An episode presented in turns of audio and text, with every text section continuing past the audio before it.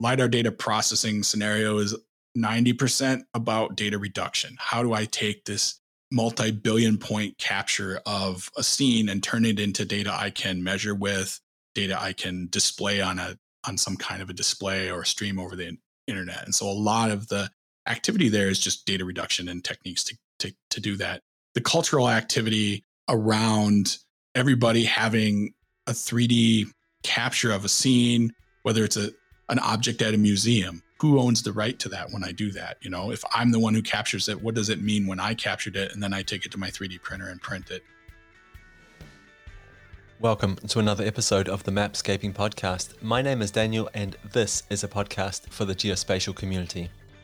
My guest on the show today is Howard Butler. He has his own consultancy, Hobu Inc., and Howard is also one of the developers behind the Point Data Abstraction Library. And today on the podcast, we're going to be talking about Point Data, Point Clouds, and of course, PDAL, the Point Data Abstraction Library.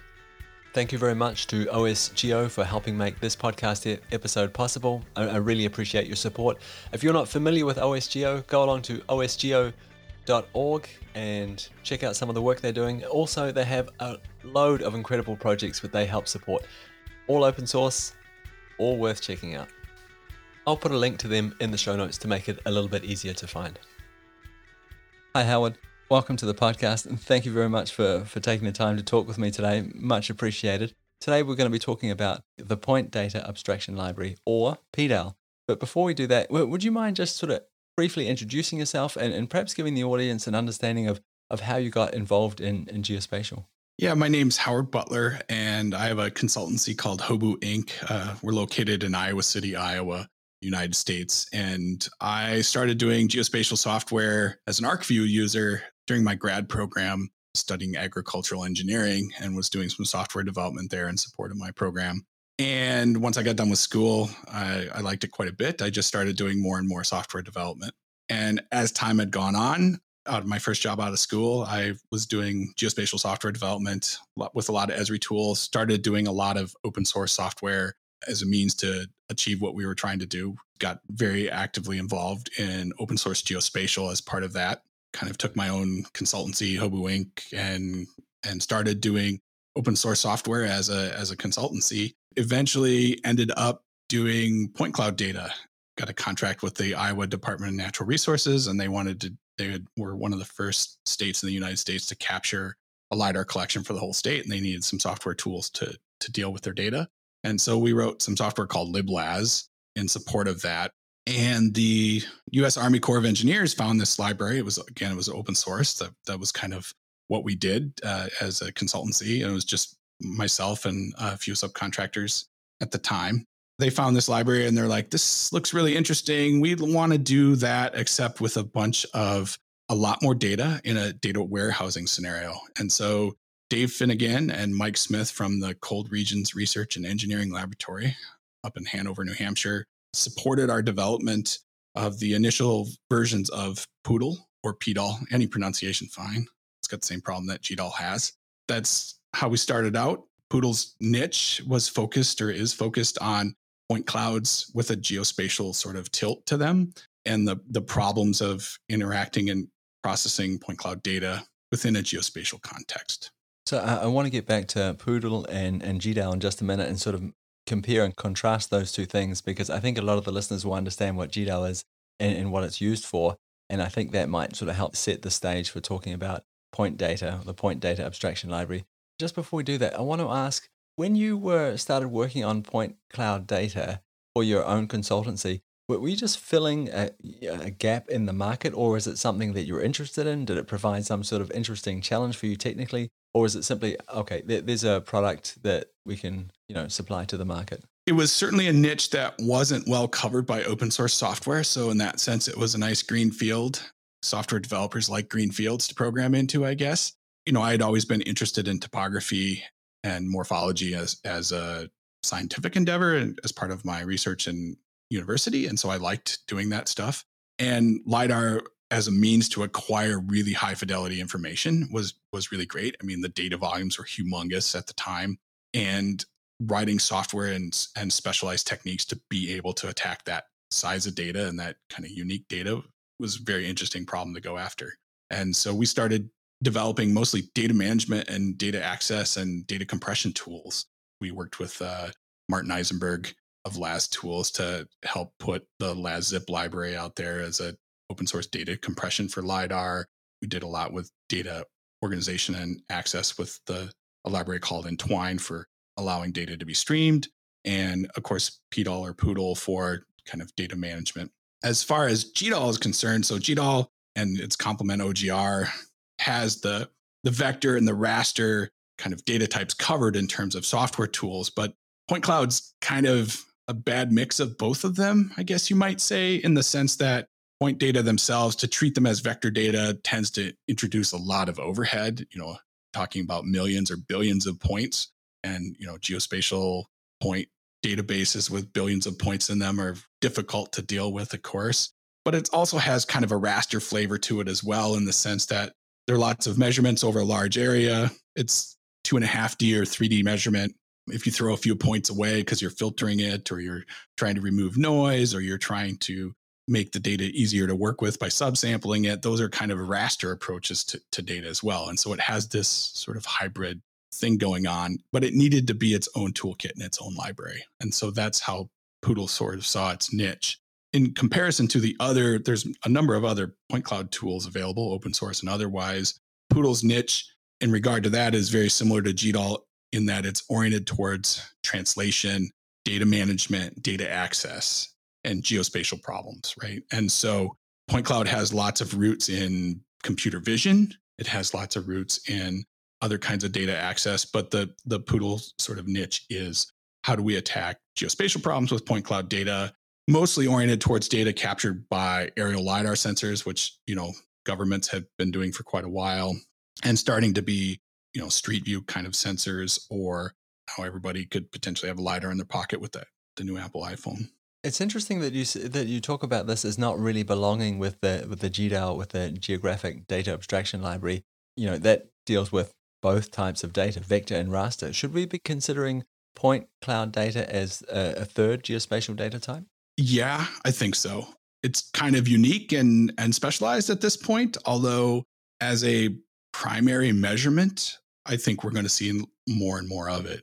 People are interested in this concept of, I guess the phraseology right now is digital twins or augmented reality, the you know, the ability to capture a scene at a point in time, represent it in a digital space.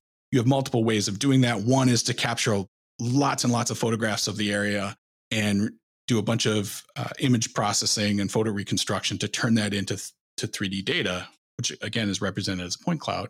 Another is to use an active sensor like a laser scanner and capture measurements from from the scanner to whatever it interacts with. These data are represented as point cloud data and require different techniques to process them, extract them, uh, turn them into consumable information again focused mostly on visualization i think for the most part but a lot of like we were working with for that iowa dnr you know they were measuring landscape change and you know high fidelity topography. I'd be really curious to know what what's in the box? If i go to pdal.io and i download this uh, software library this abstraction library what is in the box? Some directions I mean, it's it's a developer's tool, right? So it's a software library that provides some command line utilities, much like GDAL, right? In terms of allowing the user to compose a pipeline using whatever editor they want. The pipeline is defined as JSON and executing that across data. There are packages, compiled packages available. You can get those through Conda and Conda Forge is, is a common way to get them. So if you're using ArcGIS and Pro in the in the Conda environment there, you can install PDAL or Poodle and start working with it right there, or install Conda your own with whatever mechanism you want.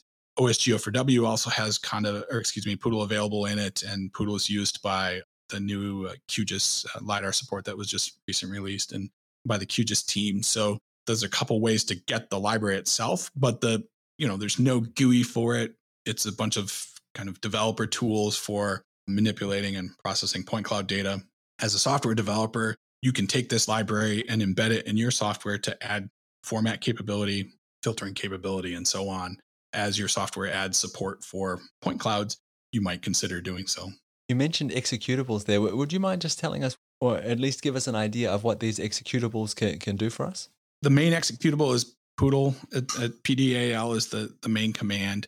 And so translation. So there's a subcommand called translate. So it's a, it's a Git style if you've used the Git command library application. And so you might say poodle space translate and take a file in one format, say like a, a PLY file, which would be like a scan from your iPhone, and turn it into an LAS file that you might send to somebody who can consume LAS or vice versa. So that's kind of a primary niche of PDAL or reprojecting certainly is a is a common scenario. Geospatial data, right? We want data in one coordinate system, we want to move it to another. You can do that with PDAL and quite conveniently from the command line or in this pipeline scenario as well as I was describing.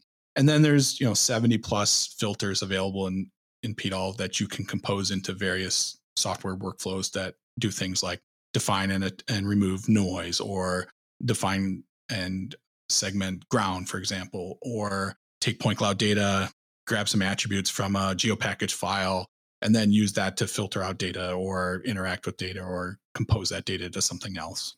Is the expectation that all of this kind of processing is, is done on a personal computer or in the cloud somewhere or in some other special kind of computing environment?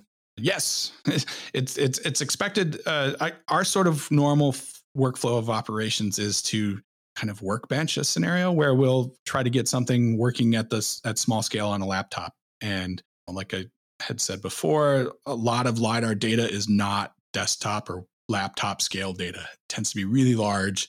You want to attack it with some sort of server, whether it's your own server in your back office or the cloud.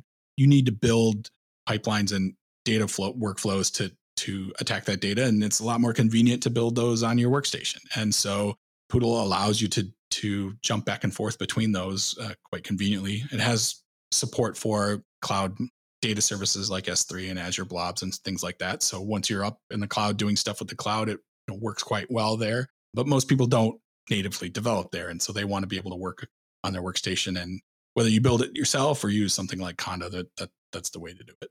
So when you talk about developing those workflows there, is it simply just a question of taking a snippet of the data you're going to be working with and, and work on that? Or is there another way of sort of limiting how much work that, that your workflow is doing?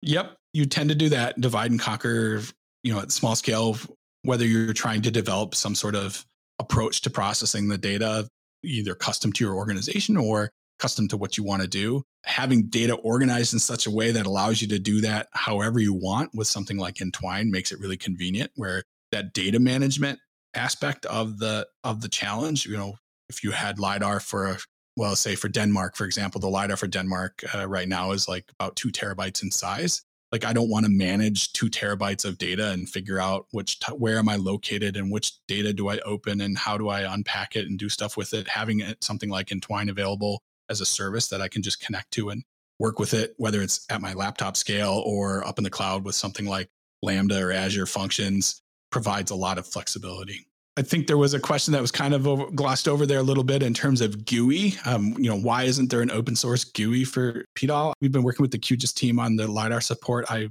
know, there's been some murmurs about uh, maybe doing another crowdfunding activity there to try to bring some of that sort of GUI capability, how to drive uh, something like PDAL in the context of QGIS. I know from where we sit as the developers of PDAL that always kind of been considered out of scope, right? We're, we we develop PDAL for primarily for this. How do we interact and apply geospatial concepts to point cloud data in the context of data warehousing? And so that's you know its primary niche and where it grew up. And but you know we completely recognize that people want it more convenient to use, or they want things more packaged up and easier to access.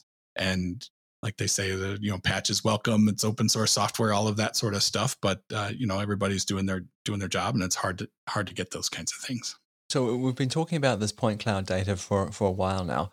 Can you give us an idea of what it is? Is it simply just xyz coordinates? Are there other attributes attached? And if so what what might those other attributes be in a point cloud? From Poodle's perspective, a point cloud is anything with is a sparse data matrix with an X, Y, Z coordinate attached to it. So one could imagine taking a raster data with cells and representing them each cell as a point, and you can actually do that with PDAL, although that's not like a common point cloud. The data themselves also include other auxiliary measurements with them. A, a common one is an in, intensity. So, of in an actively scanned uh, situation like a laser or potentially a radar sensor or sonar sensor, there'll be some kind of intensity measurement that says the signal at this point is some relative measure. And that's often used by signal processing algorithms to do various things. It also provides a nice differential of that point relative to all of its neighbors, right? So you can use that information to find edges of vegetation because they differentially reflect uh, laser radiation, say in a, in a LiDAR s- scenario. The points are often tagged with like a GPS time that says the scanner fired the laser at this point in time. They also have positioning information that tell them about where that is in space, where the scanner was in space when it captured or when it tried to capture that data. And all of these things allow a data processor to do interesting things with them. Yeah, so I, would imagine one of the things you might want to do is start filtering out this data. Perhaps you want to start identifying objects in it. And you mentioned before the opportunity to use things like intensity to figure out, I think your example was the, the edges of plant material. What options do we have in, in PDAL for filtering this data and maybe discovering objects or perhaps building DTMs or digital surface models? I kind of see Poodle as a, a box of Legos in terms of its filtering algorithms, right? So many people want a composed workflow that does things like classify trees, segments out buildings and edges and roofs, and determines what's surface vegetation versus ground vegetation. And Poodle doesn't see the problem quite like that. Poodle sees the problem as here's a filter that does ground segmentation, or here's a filter that does noise identification of, of various kinds. And the idea with Poodle is you compose those data processing activities into a series of steps and you process your data in such a way that you can reuse those they're called pipelines in various scenarios. So you might write a pipeline which is a composed workflow for doing noise identification, or you might w- write one that does vegetation and so on and so forth. Many of the other softwares in the in the space provide workflows for specific tasks. Because Poodle grew up in a scenario where it, it's oriented towards data management and moving data, it's kind of sees the problem a little bit differently. I'm going to need some a, a, little bit more here because for me that they sound very similar what you're talking about. So running a filter that sounds like it, it was the same in both scenarios for me. Can you maybe try and walk me through it again? How is this different from any other sort of geographic workflow where I'm making a selection and then doing something with that selection and putting it somewhere else? So, a specific filter for doing noise identification. So, one kind of noise in LiDAR data that's common is noise that is multi echo reflection below what a ground surface might be, for example. And so a specific algorithm that is sensitive to very low singular points kind of off by themselves below a, a nominal surface that's available as a single filter in Poodle. And you can use that in combination with other filters for doing various kinds of noise uh, detection. Maybe you have high atmospheric noise that's clustered, or you have structured noise. And those together can be composed into a pipeline. And so this pipeline is very similar in concept to the GDAL VRT in the sense that you define a set of operations or processing steps that are going to happen to the data. Then you execute that across the data and either classify data as noise or say you're doing some kind of ground segmentation, filtering data, intersecting that data with GDAL raster data or vector data from some source, and take that information and then send it on down the line in some other processing scenario. So, so, sometimes when we think about huge data sets, we, we often talk about an indexing or internally internal tiling of data. Is this the kind of thing that we expect to find in these point cloud data sets as well? Yes, you're starting to see that data being organized for streaming, for visualization oriented streaming becoming available. We developed a software called Entwine to support kind of rewriting a large collection of point cloud data into a tiled data structure that can be incrementally accessed over the internet. We provided a public data set with cooperation from Amazon and the USGS of all of the USGS data in the United States is available as a streamable format in EPT or Entwine Point Tile, which then in turn can be consumed by software like FME or Poodle at zero cost to kind of take away the burden of these, you know, multi-hundred terabyte collections of point cloud data when you might only care about the postage stamp that you're familiar with. And so providing it for visualization and being able to look at it in a web browser with something like uh, Markus Schütz's uh, Potree web renderer or other web renderers like Cesium, having the ability to put your eyes on the data, interact with that data, and not have to take on the burden of the just the large bulk and volume of these really large point cloud collections. This sounds like the the point cloud version of the cloud optimized GeoTIFF. Am I on the right track here? Yeah, it's not as refined, let's say, as as cloud optimized GeoTIFF. I think COG, you know, really hits a home run in its niche because it's still just a TIFF, right? And so the downstream consumption of that thing just depends on TIFF support. And so in Point Cloud, we don't, I mean, the closest thing to a TIFF we have in Point Cloud is an LAS file in terms of universality of implementation. Um, but there's no geospatial organization indexing incremental access support in LAS. And so it's kind of difficult to, to do that within the context of an LAS file. But EPT, there's also a streaming point cloud organization from Esri called i3S and one from the Cesium team. All of these provide incremental access to the data. Each has sort of a different flavor in terms of what the use might be, maybe tilted toward more towards visualization or maybe more towards certain kinds of processing. But yeah, that's the general idea. I don't I want to be able to access a small patch of data at a reduced resolution if I ask for it and not have to take on the burden of terabytes and terabytes of point cloud data. So I have the feeling that people are collecting more and more of this kind of data. Is is that the same sort of feeling that you have when you sort of look out over the industry? And, and if so, are there any specific industries where, where you see people are particularly interested in collecting point cloud data? Yeah, I, I mean, so when we started out doing PDAL, of course, the only big governments could afford to either to pay for the scanning or pay for scanners to capture typically air, big, large carpets of aerial lidar data, and that was going on, you know, certainly until the mid 2015 or so. That was kind of a primary use. Google Street View kind of popularized the idea of, well, we'll put a LiDAR on a car and drive that around and use that for 3D measurement of the street scene and then use that information for various things. And so there's a lot of that activity going on in municipalities in the world, using that as kind of a, base, essentially base data for other things to pin to it. Uh, you have folks like the Pixel8 team, the Sean Gorman's team, who are constructing this data using photo reconstruction and then pinning that back to some you know real world measurement aerial lidar street scene lidar whatever it might be. And so the the volume of acquisition and how that data is acquired and mixed with other data is certainly velocity of that is increasing. I think that this you know scan just the economics of the scanners and the cost of the how to acquire data the pressure there going down quite significantly is just making this data more available and then people are looking for more tools to consume it and do stuff with it. I also think that cloud computing has had a really big impact on what people can do with LiDAR data. I mean, LiDAR data in 2008 and even in 2021 is not really desktop scale data. You need servers to divide and conquer to attack the data and do stuff with it. Typically, it's just, it's very bursty. Like you would burst a lot of computing over the data and either extract information from it or organize it in a certain way and look at it in small bits. But the idea of running processes over a whole country worth of LiDAR data on your laptop is pretty awful. I really appreciate your honesty there.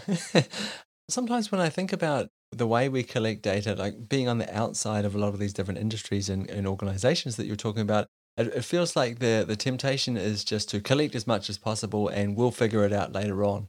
Do you think that's the case when you think about collecting LiDAR data or perhaps even geographic data in general, where it's, it's just a rush to collect as much as possible, and we can always figure it out later on? Or, or do you think a lot of people are going out into the market and saying, well, we have a really clear use case for this, and we're collecting it for this particular use case? My brother does home construction, and and he has this phrase which is "might as well." While you're there, you might as well do this. And I, I think lidar is kind of a might as well data capture for geospatial. You know, a lot of times you'll get coincident imagery and coincident lidar, and that was either thrown in or sold as an add-on as you know here's some additional support data and you know, maybe this has some use down the road. The nice thing about lidar data is it's a point in time capture right? It represents the state of the surface the environment that it, it interacted with at that point in time. That casts a shadow down downrange in terms of being able to use that data in context of other data. And so i agree with your idea that people tend to just capture capture it for convenience and and work with it figure out how to work with it later there's certainly a lot of that ha- that has gone on And as organizations are learning how to do things with LiDAR data and, and how to get value from it, there, there's a lot of that I think that goes on. But being able to have that LiDAR data and what the state of the environment was at that point in time when it was captured has future value and future use that I don't think is fully appreciated all the time. And a lot of that future value is is determined by the convenience at which you can get value from that data, whether it's convenience of access, being able to know where it is and know that it exists. And at least in the United States, having zero cost access to it, I think that is certainly a driver. I totally agree with a lot of what you said there. When you're talking about capturing the data, I wonder sometimes if it's if we can agree that it's a good idea to capture it. You know, you're there, might as well do it. Let's do it, and we'll figure it out later on, or we'll find a purpose for this later on. Do you see photogrammetry as a like as a competitor to to lidar, or are they? Is this a symbiotic relationship between the two when when we think about capturing data? So Poodle's perspective is they're all point clouds. At least when you take the photogrammetry and compute it to point clouds. I've always seen them as very complementary the phraseology I use is actively scanned versus passively scanned. So an active scan point cloud for me would be something like a sonar, radar in its own way, or or lidar. And what that measurement means in the context of that is, is something quite different than a probabilistic estimate of where five or six photographs intersect in space, right? So they're they're diff- they have different meanings. Uh, they're ultimately trying to extract or characterize the same thing. And in photogrammetry's case, you can characterize the surfaces. In in LiDAR's case, sometimes you can characterize under vegetation because of the physics of how the laser interacts with the environment, and that might have some value for you. In terms of cost structures, the LiDAR historically has been quite a bit more expensive to capture than you know flying a drone at however much overlap you want. And you know, depending on its use, what you know, are you using it for engineering scenarios? Are you using it for measurement scenarios? All of those, all of those scenarios have different meanings in terms of suitability for use there, but they're all trying to capture this environment, capture the the state of things, and provide more context than simply, you know, a top-down orthophoto or a few pictures of the area. And the idea that you can take this information and then mix it or, or merge it with other data which I think is becoming more prevalent, also has a lot of value there. But how you do that with LiDAR data is something different than how you might do that with photogrammetry. So when we think about mixing and matching data, is this something that is, uh, you know, is this an option in, in Poodle? Does it matter where the where the point cloud data comes from? As long as it's in that format, we can put it in there and start playing with it. There are some filters in Poodle to allow you to do things like differencing point clouds and see how far apart they might be with various statistics or try to compute a differential and, and use that to characterize what might be going on. A number of other libraries have support for, for such things. Groups like uh, Sean Gorman's uh, group were, you know, attacking that problem head on. They were using PDAL or Poodle and and Twine as part of their support to to do those things because that's what they were designed for. And you know, I think this this idea of bringing together lots of various 3D point cloud, 3D direct measurement type information, I think has become going to become a lot more prevalent as scanners proliferate and people's access to this data just becomes a lot.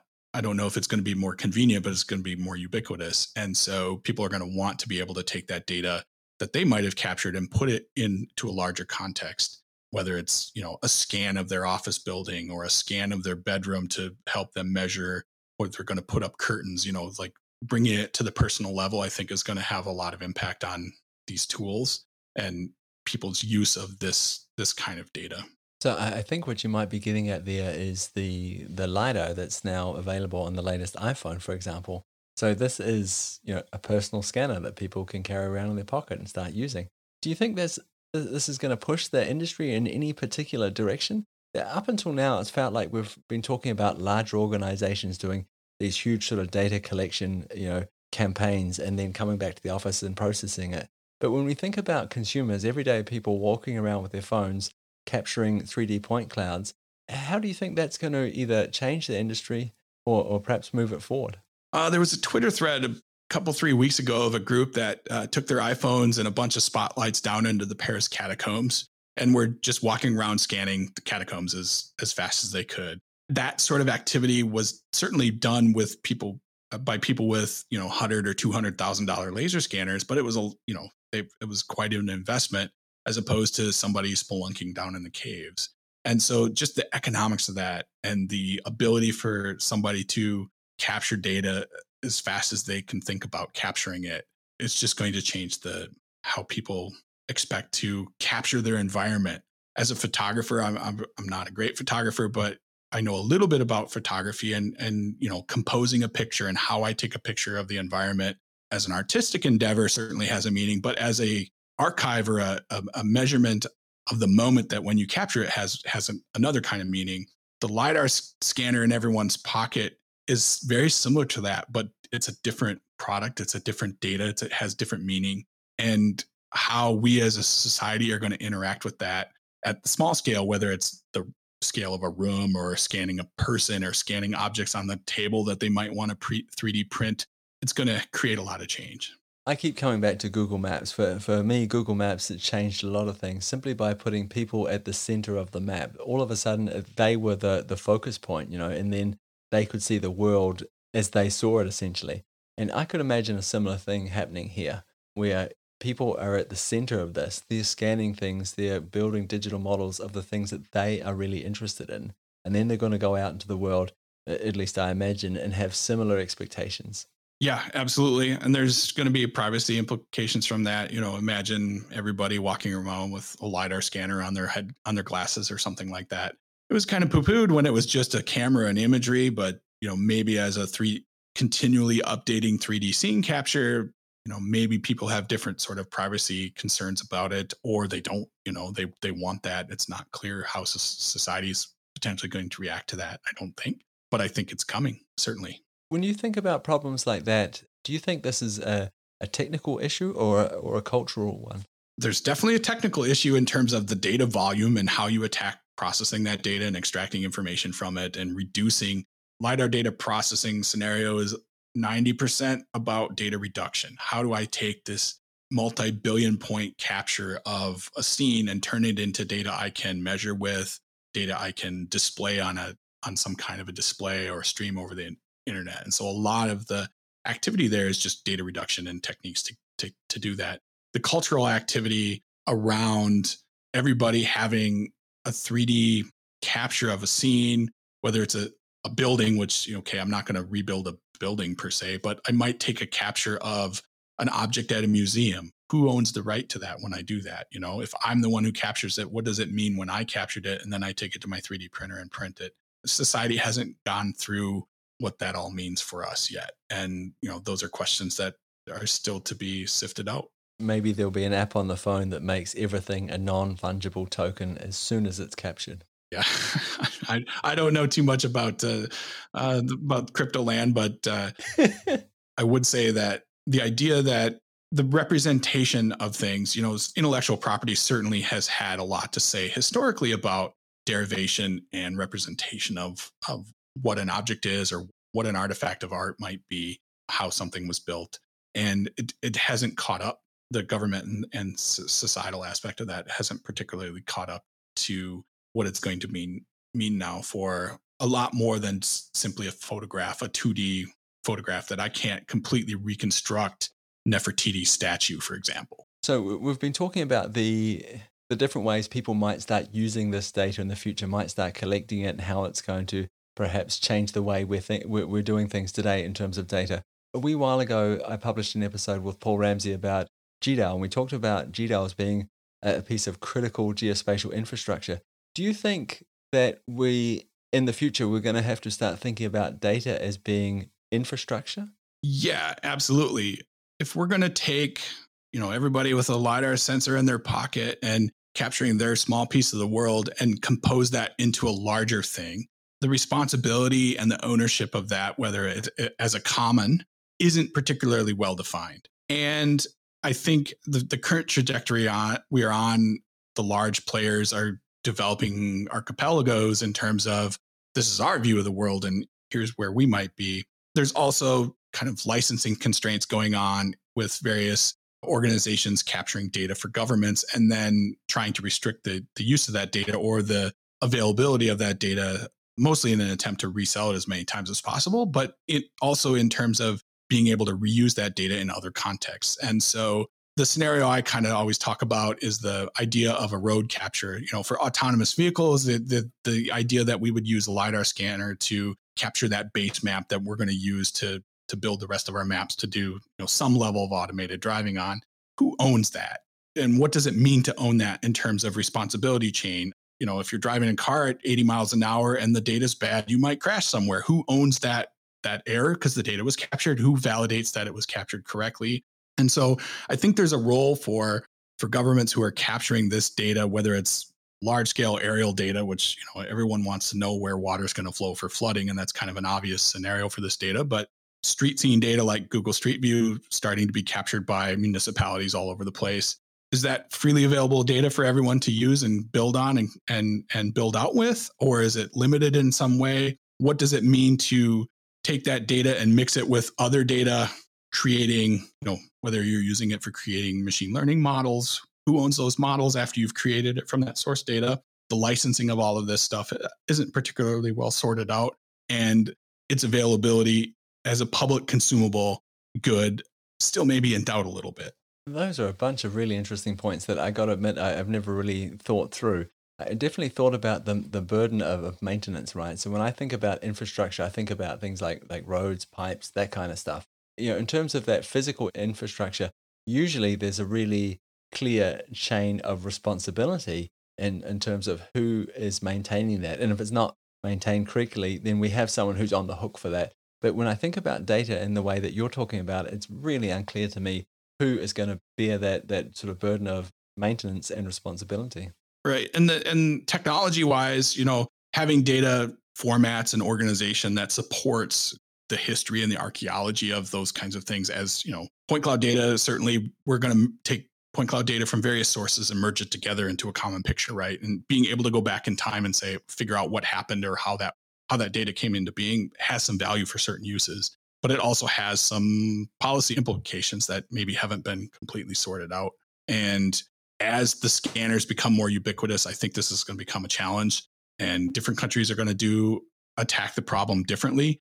And it's to be seen what happens in terms of how people take the natural world and and capture it and use it and consume it in you know the digital space Howard, you've given me a lot to think about. You've been a really amazing and inspirational guest, and I, I, appreciate your patience. This is a subject area that I'm not an expert in, and you've done a great job of slowly but surely walking me through, teaching me about point clouds, what we can do with, with PDAL, and perhaps what the future might look like as well. So I, I really appreciate it.